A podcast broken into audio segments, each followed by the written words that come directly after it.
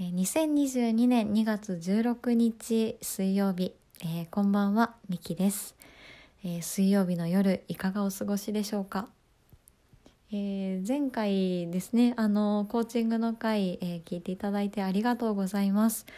あのコーチとしての活動はあの始めておりまして、えー、ツイッターだったりとかノートの方でもあのクライアントの方を募集しておりますので是非、えー、話してみたいという方はえー、ぜひあのお問い合わせいただけたらと思います、まあ、たまにスペースでも私お話ししているんですが、まあ、前回のスペースではあの帰り道山からこう海の方にこう歩いていたんですけどもあの後ろでフクロウがすごい鳴いていてとっても感動した貴重なスペースの時間でした。えまた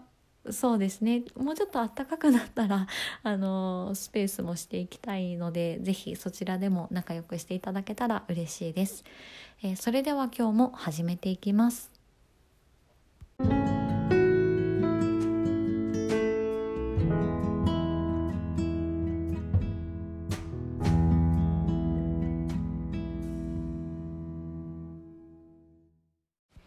ようこそ本と学びと私の時間へ。この番組は私ミキが本の世界で気づいたこと日常で気づいたことをゆるゆるとお話ししている番組です。で田舎暮らしの30代 OL が鳥のさえずり虫の声時には海の波をトーバックにお話をさせていただいております、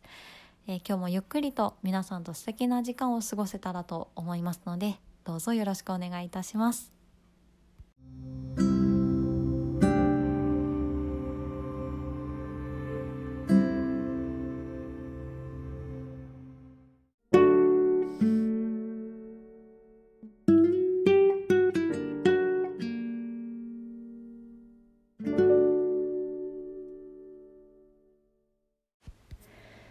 改めましてこんばんは。みきです、えー、昨年から始めたこの番組、えー、実は前回で35回目を迎えていたようです、えー、全然区切りのいい数字では ないんですけどもあの35回目だったみたいなんですね。で、まあ、何をきっかけに気づいたかっていうとあのいろんなポッドキャストの方を見たり聞いたりしているとまあ、すごくこう概要欄だったりとかタイトルが綺麗に整えられていて、まあ、いざ自分の番組を見た時にあこれは恥ずかしいなと思って、えー、編集をしていたのがきっかけだったんです。いやゆるい性格が出ていたなって思います。えー、最初はこの番組、えー、自分のアウトプットのために始めていたんですけども今では聞いてくださってる方が増えてうんお便りをいただいたりとか、えー、ゲストが遊びに来てくださったりとか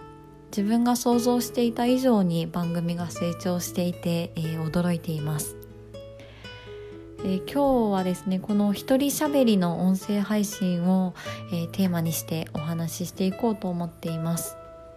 えこれからお一人で番組をされる方とか、まあ、何か発信される方の、まあ、何か参考になったらいいなと思うとともにえ私自身も自分の話し方を紐解くことって、まあ、今まであんまりなかったので、まあ、どういったことを自分が大切にしているかとか、うん、改めて見つめ直すことで、あのー、音声に残しておきたいなと思っております、えー、どうぞお付き合いください、えー、一人喋りというのは、まあ、なかなか難しいもので、えー、2人3人でされてる番組とはまた違う番組構成だと思うんですね。で私が思う違う部分っていうのはうん2人や3人で話をする場合って話の広がりがあると思うんです。こう何かテーマがあった時にこう思いついたことをこう話すと相方が拾ってくれてでまたそこから話題が広がってでその言葉のキャッチボールが、まあ、思いもよらぬところに着地したりとか新しいアイデアが浮かんだりとか、まあ、それをこう切り聞いていると面白いしいや楽しそうだなって思うんですよね。ただそれをまあ、いざ自分の番組でやろうとするとあの私自身が迷子になっちゃうんですよね。こう何も決めずに話を始めてしまうと自分が何を話したいのかが分からなくなってしまうので、まあ、ある程度話をまとめてからじゃないと話せないなって感じています。もちろんこう複数人で番組をされてる方も難しい面っていろいろあると思うんですこう話が広がりすぎてしまって話題が変わってしまったりとか話題がまとまらなかったりとかあとはそもそもでお互いの予定を合わせるのも大変そうですし編集も一人ですあの番組をされてること以上にあの大変なんじゃないかなと思います。まあ、本当にこう一人でも複数でもあのそれぞれの良さと難しさがあるように思うんですけども、私はこの冒頭の挨拶だったりとかトークテーマだったりとかまあ、聞いてくださってる方が、あの、どんな風に聞こえるのかなと、まあ、私基準ではあるんですけども 収録が終わった後に、まあ、自分で聞いてみてあこれはちょっとダメかなとかあこういう風にやっていきたいなっていう風にこう編集をするわけなんですが。まあ嬉しいことにこうした話し方とか番組の構成っていうのを褒めていただけることが多くあってまあ、聞きやすいっていうのは私にとって、まあ、最高の褒め言葉だなって感じています。ありがとうございます。そしてこの聞いてくださっているシーンも一日の終わりとか、うん、帰り道に聞いてくださっているようで、まあ、私の番組を聞くことで少し一息つける部分なのかなって思うとあの番組を続けていてよかったなって思います。えー、それではこの話し方の部分をもう少し紐解いていこうかなって思うんですが、え、私が話す上で大切にしていることは、えー、聞いてくださっている方の、まあ、心地よさを作ることだなと思います。私はこう田舎暮らしのしがない OL なんですけども、まあ、社会人になったのは、えー、10年前ですね。専門学校を卒業してから、えー、接客業に就いておりました。二十歳の頃です、まあ、そこからたくさんのお客様と出会ってたくさんの仲間たちと仕事をしてきました、えー、新入社員の頃を振り返ってみるとうん苦い経験もたくさんありましたし嬉しい経験もたくさんありました。まあ、どれもがいい思い出ですし、まあ、それによってそうですねあの成長してきたなとは思うんですけども、まあ、初めの頃ってこうお客様に寄り添うっていうことが、まあ、全然分かっていなくって、まあ、今思うとこう一生懸命さだけが取り柄だったのかなとは思いますいや幼かったですね本当に何も考えてなかったのでまあ、話題がとっちらかってしまったりとか話しすぎてしまったりとか、うん、お客様のことって全然考えられてなかったなって今では思います。え、私が真摯に、え、話し方に向き合い始めたのは、え、販売員時代に出会った先輩のおかげなんです。私は前職で、え、化粧品メーカーで、え、店頭に立って、え、販売員として働いていたんですけども、ま、そこにはこういろんなお悩みを抱えたお客様が来られます、え、肌の悩みもそうなんですが、まあ、メイクの方法とか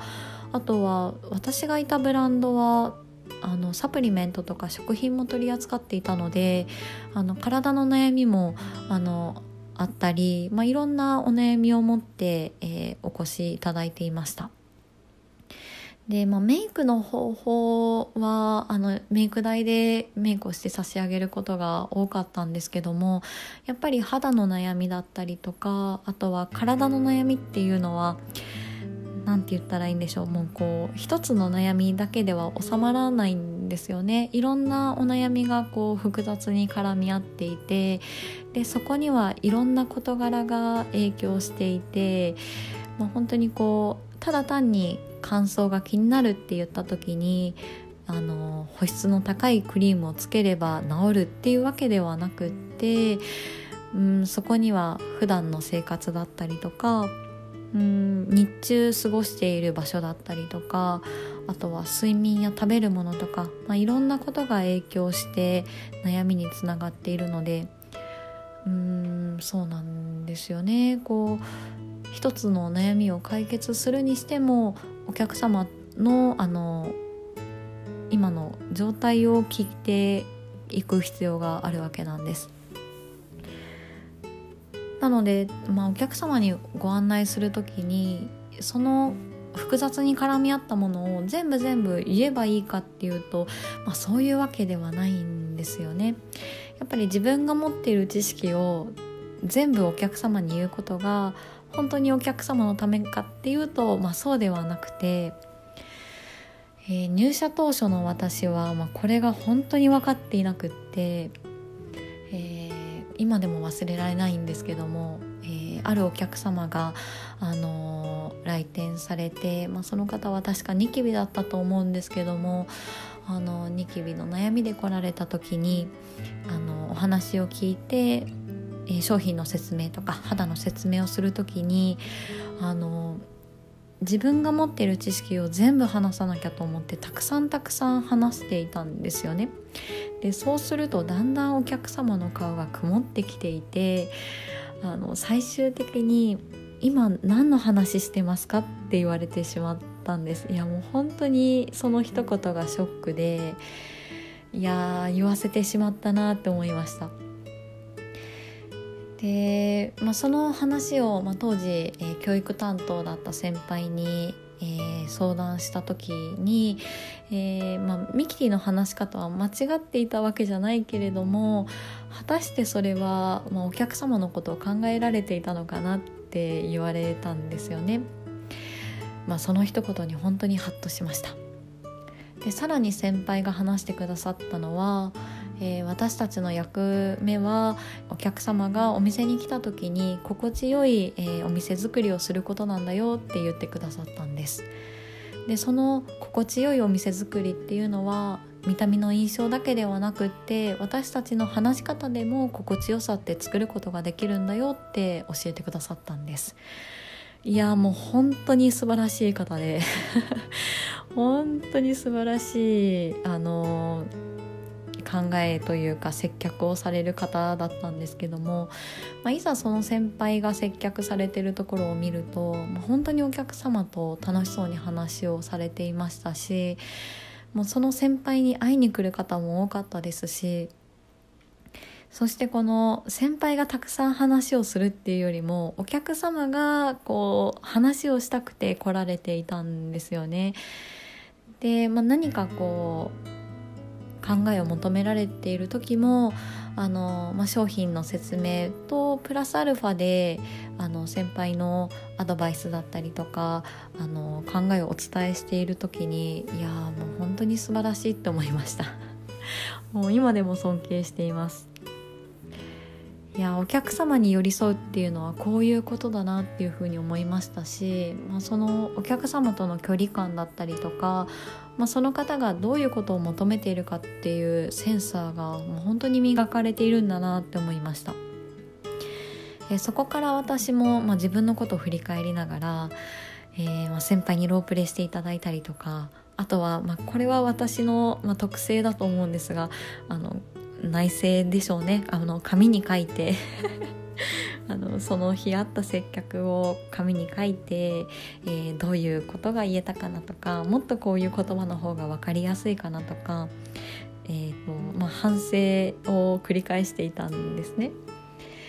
で、まあ、そこから10年ほど経過したわけなんですけども今私自身をこう見つめてみると、まあ、その時やりたかったことが完璧にできているとは言い切れないんですけどもただ大切にしたいって感じていることが、まあ、自然と行えるようになったのは、まあ、成長した部分なのかなって思います。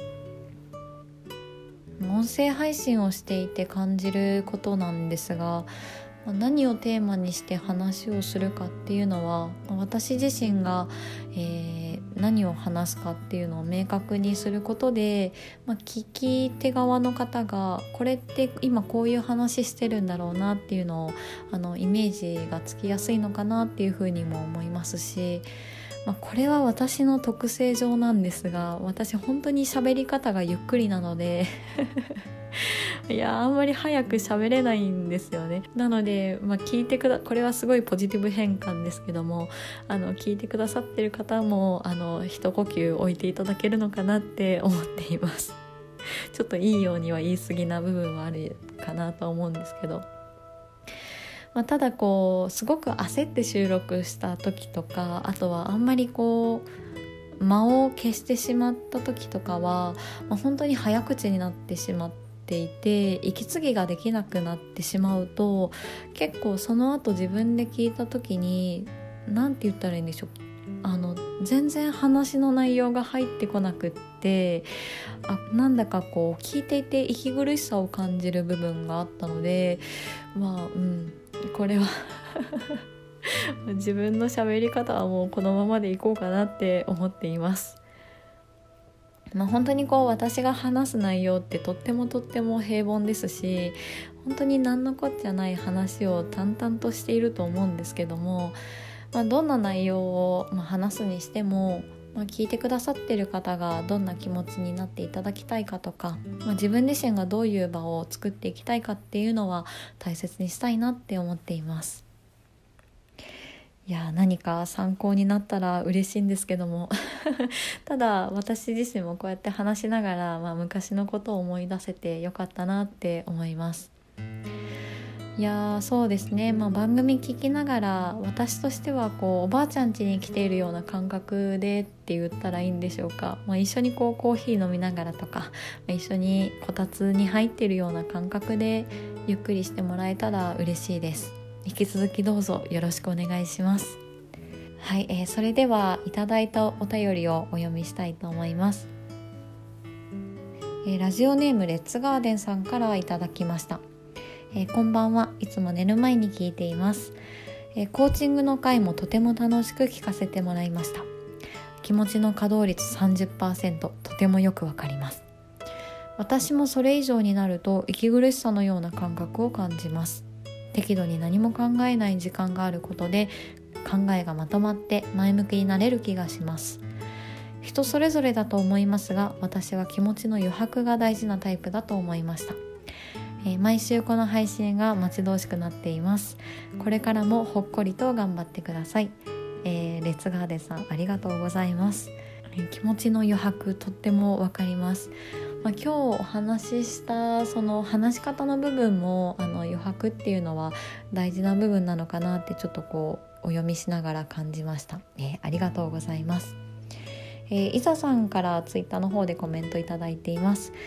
えー、コーチングの会についてですね。コーチとの信頼関係素敵ですね。謎解き会も聞きましたが仲間が増えて楽しそうでしたね。いつもほっこり温かく心休まります。会話をしたり自分を掘り下げたりして僕も孤独感から抜け出したいなと思います、えー、いざさんありがとうございます。えー、フレパさんからもいただきました、えー、コーチングのおかげで謎解き仲間ができた。ありがとうございます。いや本当にコーチングのおかげで私自身がすごく前向きになれてるような感覚もあるのであのそれが伝わっていてとっても嬉しいですし仲良くしていただいてありがとうございます。えー、モグさんからも、えー、これはゲームブックの回ですね。コメントいただいております、えー、スクラップさんの脱出ゲームの本を買った3人の協力プレイゆっくりと語られる達成感が伝わってきました。週に12回を4時間とか本気と書いてマジだ。もぐさんありがとうございます。あの長かったんですよ。本当に。週に12回がね4時間って本当にもう部活みたいな感じでしたが、えー、やっと達成できてよかったです、えー、もぐさん聞いていただいてありがとうございました、えー、引き続き番組では、えーお便りを募集しておりますので、えー、番組フォームだったりあとは Twitter のコメント欄などで、えー、お便りいただけると嬉しいです、えー、まだまだ寒い日が続いていてこちらでも雪がちらついておりました。皆さん暖かくして過ごしてくださいね。えまた来週も皆さんとゆっくりお話できたらと思います、えー、それではまた。